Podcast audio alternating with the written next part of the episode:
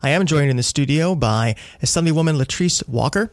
She is uh, representing an area of Brooklyn, and she's here today to talk about an important part of Agenda 2019, a series that City Limits and Gotham Gazettes are working on about the important decisions and discussions that are going to take place in a number of issue areas over the next 15 months uh, or 14 months once uh, 2019 begins, 12 months.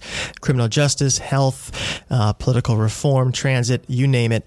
But within criminal justice reform, a key issue that has been talked about for a number of years is bail reform, and that's what we'll be talking about today. Assemblywoman, welcome to WBAI. Thank you so much for having me. Such an honor. So, talk first, just uh, introduce people to yourself, uh, the area of Brooklyn you represent. What do you call it, and, and where is it? so, I probably represent the neighborhoods of Brownsville, Ocean Hill, Brownsville, East New York, Bed-Stuy, Crown Heights, Cypress Hills, uh, Bushwick, and East Flatbush. Um, I was born and raised in the neighborhood that I live in and that I represent. So it gives me a particularly keen interest uh, on being able to represent the issues of my neighbors and the people that raised me. So I'm, you know, grateful and really grateful to be in a position to uh, do something about bail, uh, particularly the district that I live in. When I first got elected, they told me that 25,000 people would be returning home from the industrial, the prison industrial uh, system of New York. And we had to figure out, you know, what we were going to do once that happened. And we know that I represent billion dollar blocks for the criminal industrial system. And how do I address this? And how do I stop uh, the total depletion of our neighborhoods uh, based on, you know, lives of crime? In billion dollar blocks, for people who are uninitiated, are areas where the amount that the prison system has spent to incarcerate people, uh, if you tally it up for everyone from that block who has been through the system, tallies millions, and in some cases, billions of dollars. Well, exactly. Uh, and it starts very early. Uh, it starts as early as, you know, early childhood education. We hear a lot about the um, school to prison pipeline. Um, but I think it, you know, we really should be talking about the cradle to prison pipeline. And um, so again, we have a number of um, criminal justice initiatives that we are championing. I'm also the chair of the New York State Association of Black and Puerto Rican Legislators, where we um, host an annual weekend and we address these issues as well. So, of course, we'll be setting a new agenda uh, moving forward uh, in 2019, and, and I'm inspired uh, by the new day that we have ahead of us. So let's talk about bail and, and pull back just a second. Um, it's something that we've talked about a lot uh, at City Limits and on BAI, and a lot of folks have been talking about as a policy issue. But for folks who haven't been paying attention to that, what is bail supposed to be? What's what is its role in the criminal justice system? Well, bail uh, is supposed to just ensure a person's return uh, to court. We know uh, that the Constitution the Constitution declares that it's not supposed to be cruel, uh, unusual, and it's not supposed to be punishment. And I think that that's the uh, term that many people uh, forget about New York's bail system. They want to look at the type of person. Uh, the type of crimes, uh, the neighborhoods that folk live in. They utilize these um, uh, this rubric uh, by which to determine whether or not someone is a, a bad person to figure out if they're going to put bail on them when that's not the way that the system is maintained. Uh, it's not the way it's supposed to be, and it's definitely not what I learned when I was in law school. Uh, so it, it bewilders me when I see you know attorneys, uh, judges, and the like, you know, say to me, even across the state of New York, well, there has to be some system or something put in place that will ensure that bad people don't get um, put back out into the streets. But that's not what Bill is about, and uh, and that's what I'm here to defend. So, talk about your proposal for bail reform. You have a bill. It passed the assembly uh, in the session that is ending this year. What are the parts of your bail reform proposal? Uh, so bail um, really has to be looked at in the context of speedy trial, uh, as well as discovery reform. So that's in the context. So we know that bail is a system that's based on poverty, uh, as opposed to being based in the law. And uh, so the bail bill that I rep- that I introduced um, re- allows for an automatic release on a person's own recognizance in certain situations where there are violations, misdemeanors other than uh, sex offense misdemeanors, nonviolent felonies, and then two uh, category of violent felonies. One is burglary in the second degree, robbery in the second degree, or falsely reporting an incident in the second degree. Next, there's another set that either will allow for a person to be released on their own recognizance, ROR, hereinafter, um, released or released on non monetary conditions, and then the last category of, of still allowing for bail to be set. One of those is for violent felonies, um, sex offense misdemeanors, and circumstances where the defendant was originally charged with a crime for which release on their own recognizance or under non monetary conditions was mandated, but while at liberty, they persistently and willfully failed to appear to court, violated an order protection, intimidated a victim or witness, or where released on a felony charge committed another felony. Lastly, there's another, the last category is release under non monetary conditions, set bail, or remand. That's for felony sex offenses, terrorism as a crime, Class A felonies, felonies for witness intimidation, felonies involving intent to cause physical injury or death. A charge upon conviction would make a defendant eligible for persistent violent felony offender sentencing, or where the defendant is subject to an order of protection, a violation of that order, or the violation of the terms of an ACOD or ACD in the case of New York City for the underlying charge. So we had um, two different concerns that we had to think of, and this is sort of where we'll see bail reform going next year because there are many of the um, opponents to this particular bail bill is sort of on, on both sides, right? On the one hand, we had to consider um, this sort of non uh, monetary condition situation. Are we going to allow for mass incarceration to be replaced by mass surveillance. I wanted to be able to protect that because you know this electronic monitoring system is a new uh, a new uh, iteration of the billion dollar blocks. Now instead of incarcerating people, you got everyone in these in uh, the ankle bracelets. Then they would say to me, "Oh, well, you don't have to wear ankle bracelets. They have earrings, they have rings, they have necklaces, and we don't want to see that you know happening across New York City." Because one of the concerns that I've heard is that when you establish something like that, like like electric, electronic monitoring, that people who nowadays might be ROR'd, released on recognizance, they might have that put on them just because, well, why not, right? Why why not do it? And it would be kind of a, a, a spreading of the use of electronic monitoring. That was one concern I heard. Oh, absolutely. And, you know, we have many other states uh, in order to look at uh, situations where this has happened. You know, uh, as a kid and being in many locations throughout our country, uh, I remember, you know, groups of people sitting outside on the front lawn and everyone has these high socks on. Why? Because everybody has you know electronic monitoring bracelets on their on their leg, and it became a part of the everyday scenario where their kids have to look at this, and then it sort of sets up a system that we're trying to do away with. So so you mentioned that that was one side, wanting to prevent that from uh, from expanding any more than needed to. On the other side, you have these carve outs for particular types of offenses. I imagine that was to address right. a different form of opposition. Right. So the other side to it was, let's say, for instance, maybe the sex offenses. Uh, this bill came of age during the same time as the Me Too movement or um, the Times Up movement.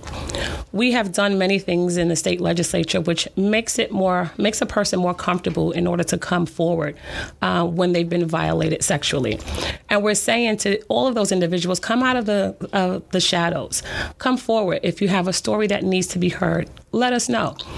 And of course, retaliation is always uh, on the forefront of their mind, particularly in the workplace environment. So we, so there, there were folk who were um, arguing that we want to continue to allow a place uh, for men and women to be able to come forward and not have to see the next day the person sitting, you know, right across them at work, um, and now to have to face retaliation. So that was one of the concerns uh, that we had to deal with. And on the other hand, it was a situation with domestic violence. Uh, we've done a number of things in the assembly with respect to domestic violence, like making it easier for a woman to come out of a cell phone contract, uh, woman or man, come out of a cell phone contract uh, if the, from with their abuser, making them able to be able to break leases earlier. So we had to reconcile that as well uh, with the situation where a person would have to, you know, they would call the police, go through the process, and then the person shows back up at their doorstep later on that evening. So we played around sort of with some of the um, non-monetary conditions and the surveillance as opposed to just being able to, you know, walk outside.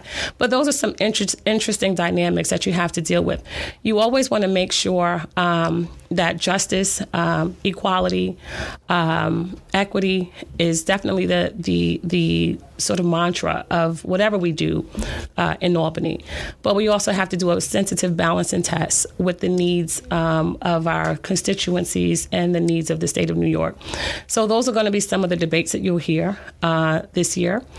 And while I've never seen a truly perfect uh, bill or a truly perfect piece of legislation, I think that we did a great job in terms of getting there. Uh, do we have a lot further uh, in order to accomplish? Absolutely. Um, but I'm, you know, ready and and willing and able to, you know, start the process over again. We're talking to Assemblywoman Latrice Walker, sponsor of a key bill on bail reform. If you want to ask a question, please call us at 347 335 0818. That's 347 335 0818. I'm curious, there are other versions of bail control uh, proposals in the Assembly, one by Member O'Donnell. Uh, can you briefly say, are there significant differences among them? Uh, well, there, I don't, I wouldn't say significant, but one of the key differences is um, uh, it, uh, it's sort of called the gold standard bail bill, and um, so there are two options: either you get bail or you you are remanded in in the system. And so I'm trying to figure out, you know, whether or not what our options are here. Um, uh, we want to continue to have a, a, a, place where people still may be able to to um, fight their case from the outside. Uh, I thought it was too harsh of a of a situation for me to sort of um, be 100% behind. I think the happy medium uh, that we were able to come up with in this bill um, through all of the hard work of uh, the Assembly Program and Counsel folk really um, shine through here's one of the significant differences in uh, my bill, where a person is still required to be remanded in prison in, in pre-trial um, jail. Uh, you have discovery uh, reform um, procedures that, that kick into play. There's a certain number of time, I believe it's five days, by which the defense is able to request of the prosecution uh, discovery evidence or any evidence that might lead to that person being able to be acquitted um, at the end of a trial. So it sort of kicks in um, discovery reform where you wouldn't have it otherwise. Um, so I think that's one of the key uh, issues here in terms of the, the bail hearings uh, that we're able to have a, a, lot more significant. And it really do leads more so in favor of the defendant being able to prosecute their case uh, in a timely fashion. So it also kicks in sort, sort of speedy trial mechanisms as well. So if you're still inside, um, then you have all these other uh, avenues that you're able to utilize in order to put forth a, a, a formidable defense. We have a call. A question for the Assemblywoman. Go ahead. You're on WBAI. What's your question? Yeah, hey, I'm Mario. I'm a court okay, and I've been in the systems for 29 years. I used to work in the Bronx back when Giuliani was mayor, and now I'm upstate. So, my observation, and I would like the Assemblywoman to address this, is that the root of all these problems is that the penal law creates so many things which are illegal in New York State, and this is further complicated by the fact that the New York City um, New York City Council creates so many crimes, which in other states would either be violations or not be crimes. And if I could have ten more seconds, I can be specific. Okay, in most parts of the country, a person can carry a knife. In New York City, um, and I dealt with this when I worked in the Bronx. Perfectly nice people would get arrested, locked up in Rikers Island for no good reason. And the reality is, people do have a right to defend themselves. I've seen old ladies get locked up. So let's uh, d- address. Thank you, Cola. I want to I want to let her respond to that. So okay, that's sure. a good question. Is the is the problem the you know is is bail the problem, or is there a deeper problem of the penal code and the way the criminal justice system is structured in the state? Assemblywoman. Do you to the, to the caller's point? Do you feel as though um, the problem is bail, or is it his point that we have we have too many crimes, too many things are defined as crimes in New York? Well, um, hmm. Generally speaking, I have a, a I tend to have a hard line on increasing penalties, increasing crime, uh, because for the most part, the, it's the people that I represent who will be adjudicated the most. Uh, so while I tend to um, may have to, you know, think about his question a little bit further, do we, do we have too much crime? Um, I have to delve into that. But do I think we have over policing uh, in particular neighborhoods? Absolutely. Where it makes many of these crimes, which may folk may you know be get a slap on the wrist in some areas, you know, sets up a, a lifetime of of crime and adversity uh, in our communities. Um, and many times there are young people uh, who who are adjudicated the most. And this becomes an entry point for them into the system. And then the next crime is more is more harsh. And then the next crime is more harsh. And then at the end of the day, something that may have started out as a simple gravity knife uh, now turns into, you know, 20 years later, where, you know, the, the kid is returning home from, from the upstate criminal justice system not knowing how to use a cell phone. Uh, so we do have to think about, you know, what it is that we're doing as it relates to dealing with crime. Um, how do we address it, and what we are characterizing as a crime these days. Okay. Then we have another call for the Assemblywoman. Hello, you're on WBAI. What's your question? Oh, thank you so very much for your program. I've enjoyed it over the, these weeks, and I want to say that I just appreciate so much Latrice's. It's Walker, is it? It is. Yes, I appreciate, um, and she's an assemblywoman, um, uh, Latrice Walker. I appreciate her tone, and I want to go back to the fact that um, why is there crime? You see, why are these things? Usually, it's an economic problem underneath uh, that, and it's economic distress and anxiety, even with, uh, I guess, domestic uh, problems, even.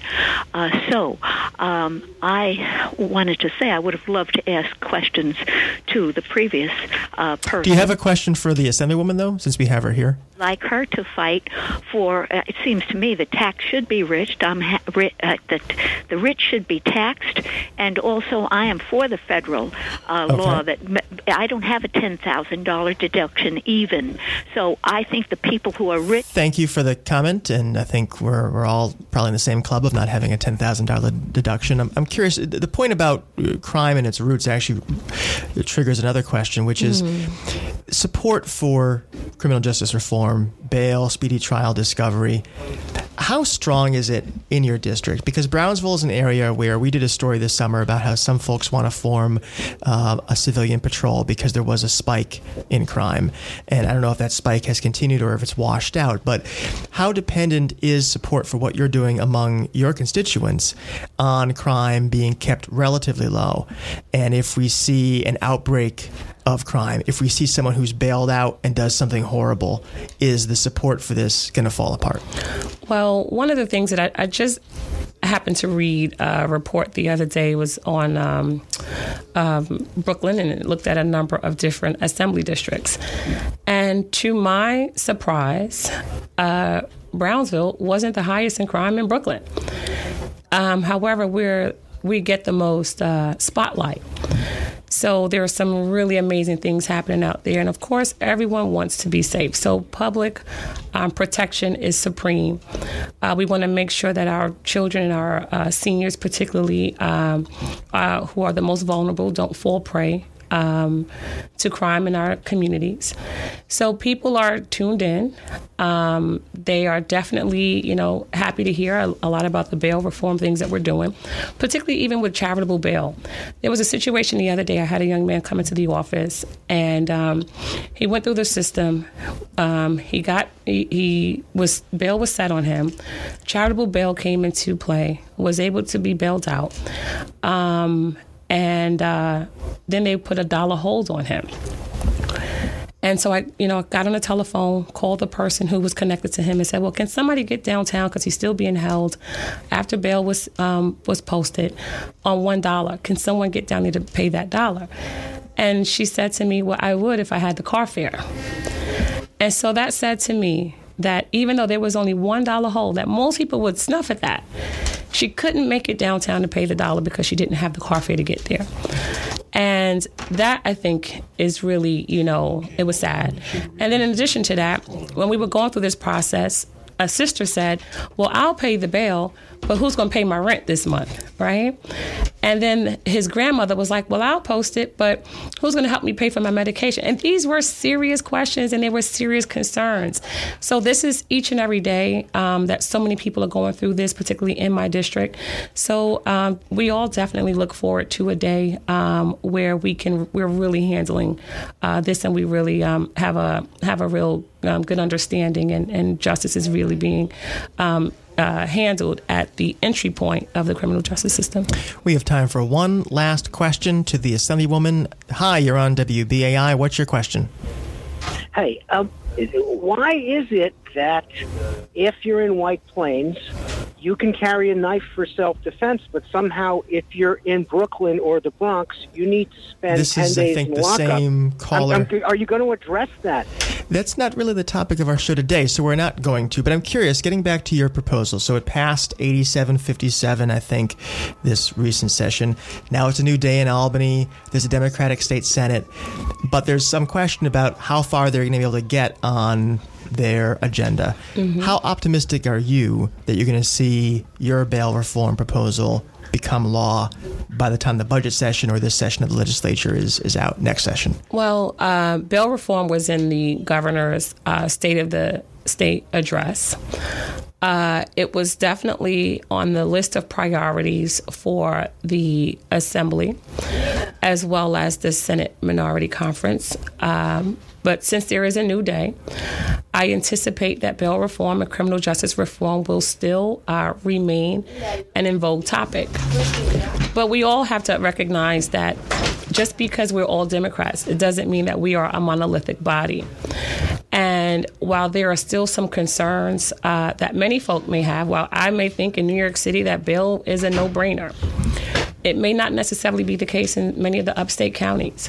Who's going to pay for all, of, you know, the many of the changes that uh, will have to come up here? Some of the seats uh, that we were able to win are marginal districts, and so you know, should I uh, am am I um, uh, do I have blind optimism about it? Absolutely.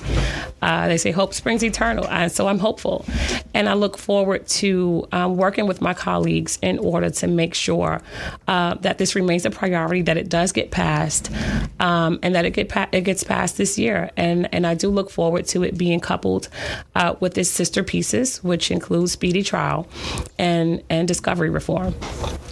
Well, we have been very happy to be joined by Assemblywoman Latrice Walker of Brooklyn, sponsor of one of the bail reform bills. Thank you so much for being on Thank the show. Thank you for having me. Thank you for having me. I look forward to coming back to, uh, particularly maybe we can talk about uh, some of the changes to raise the age um, that might be coming down the pike as and well. And apparently, knife legislation is all the, all the rage. I ain't going Thank you very much for, for being with us. So, uh, listeners, thanks for tuning in. We'll be back next week at 5 p.m. Remember to check out citylimits.org and gothamgazette.com for our Agenda 2019 series, looking at the big changes and discussions underway on criminal justice reform, political reform, the budget, health, education, transit, you name it.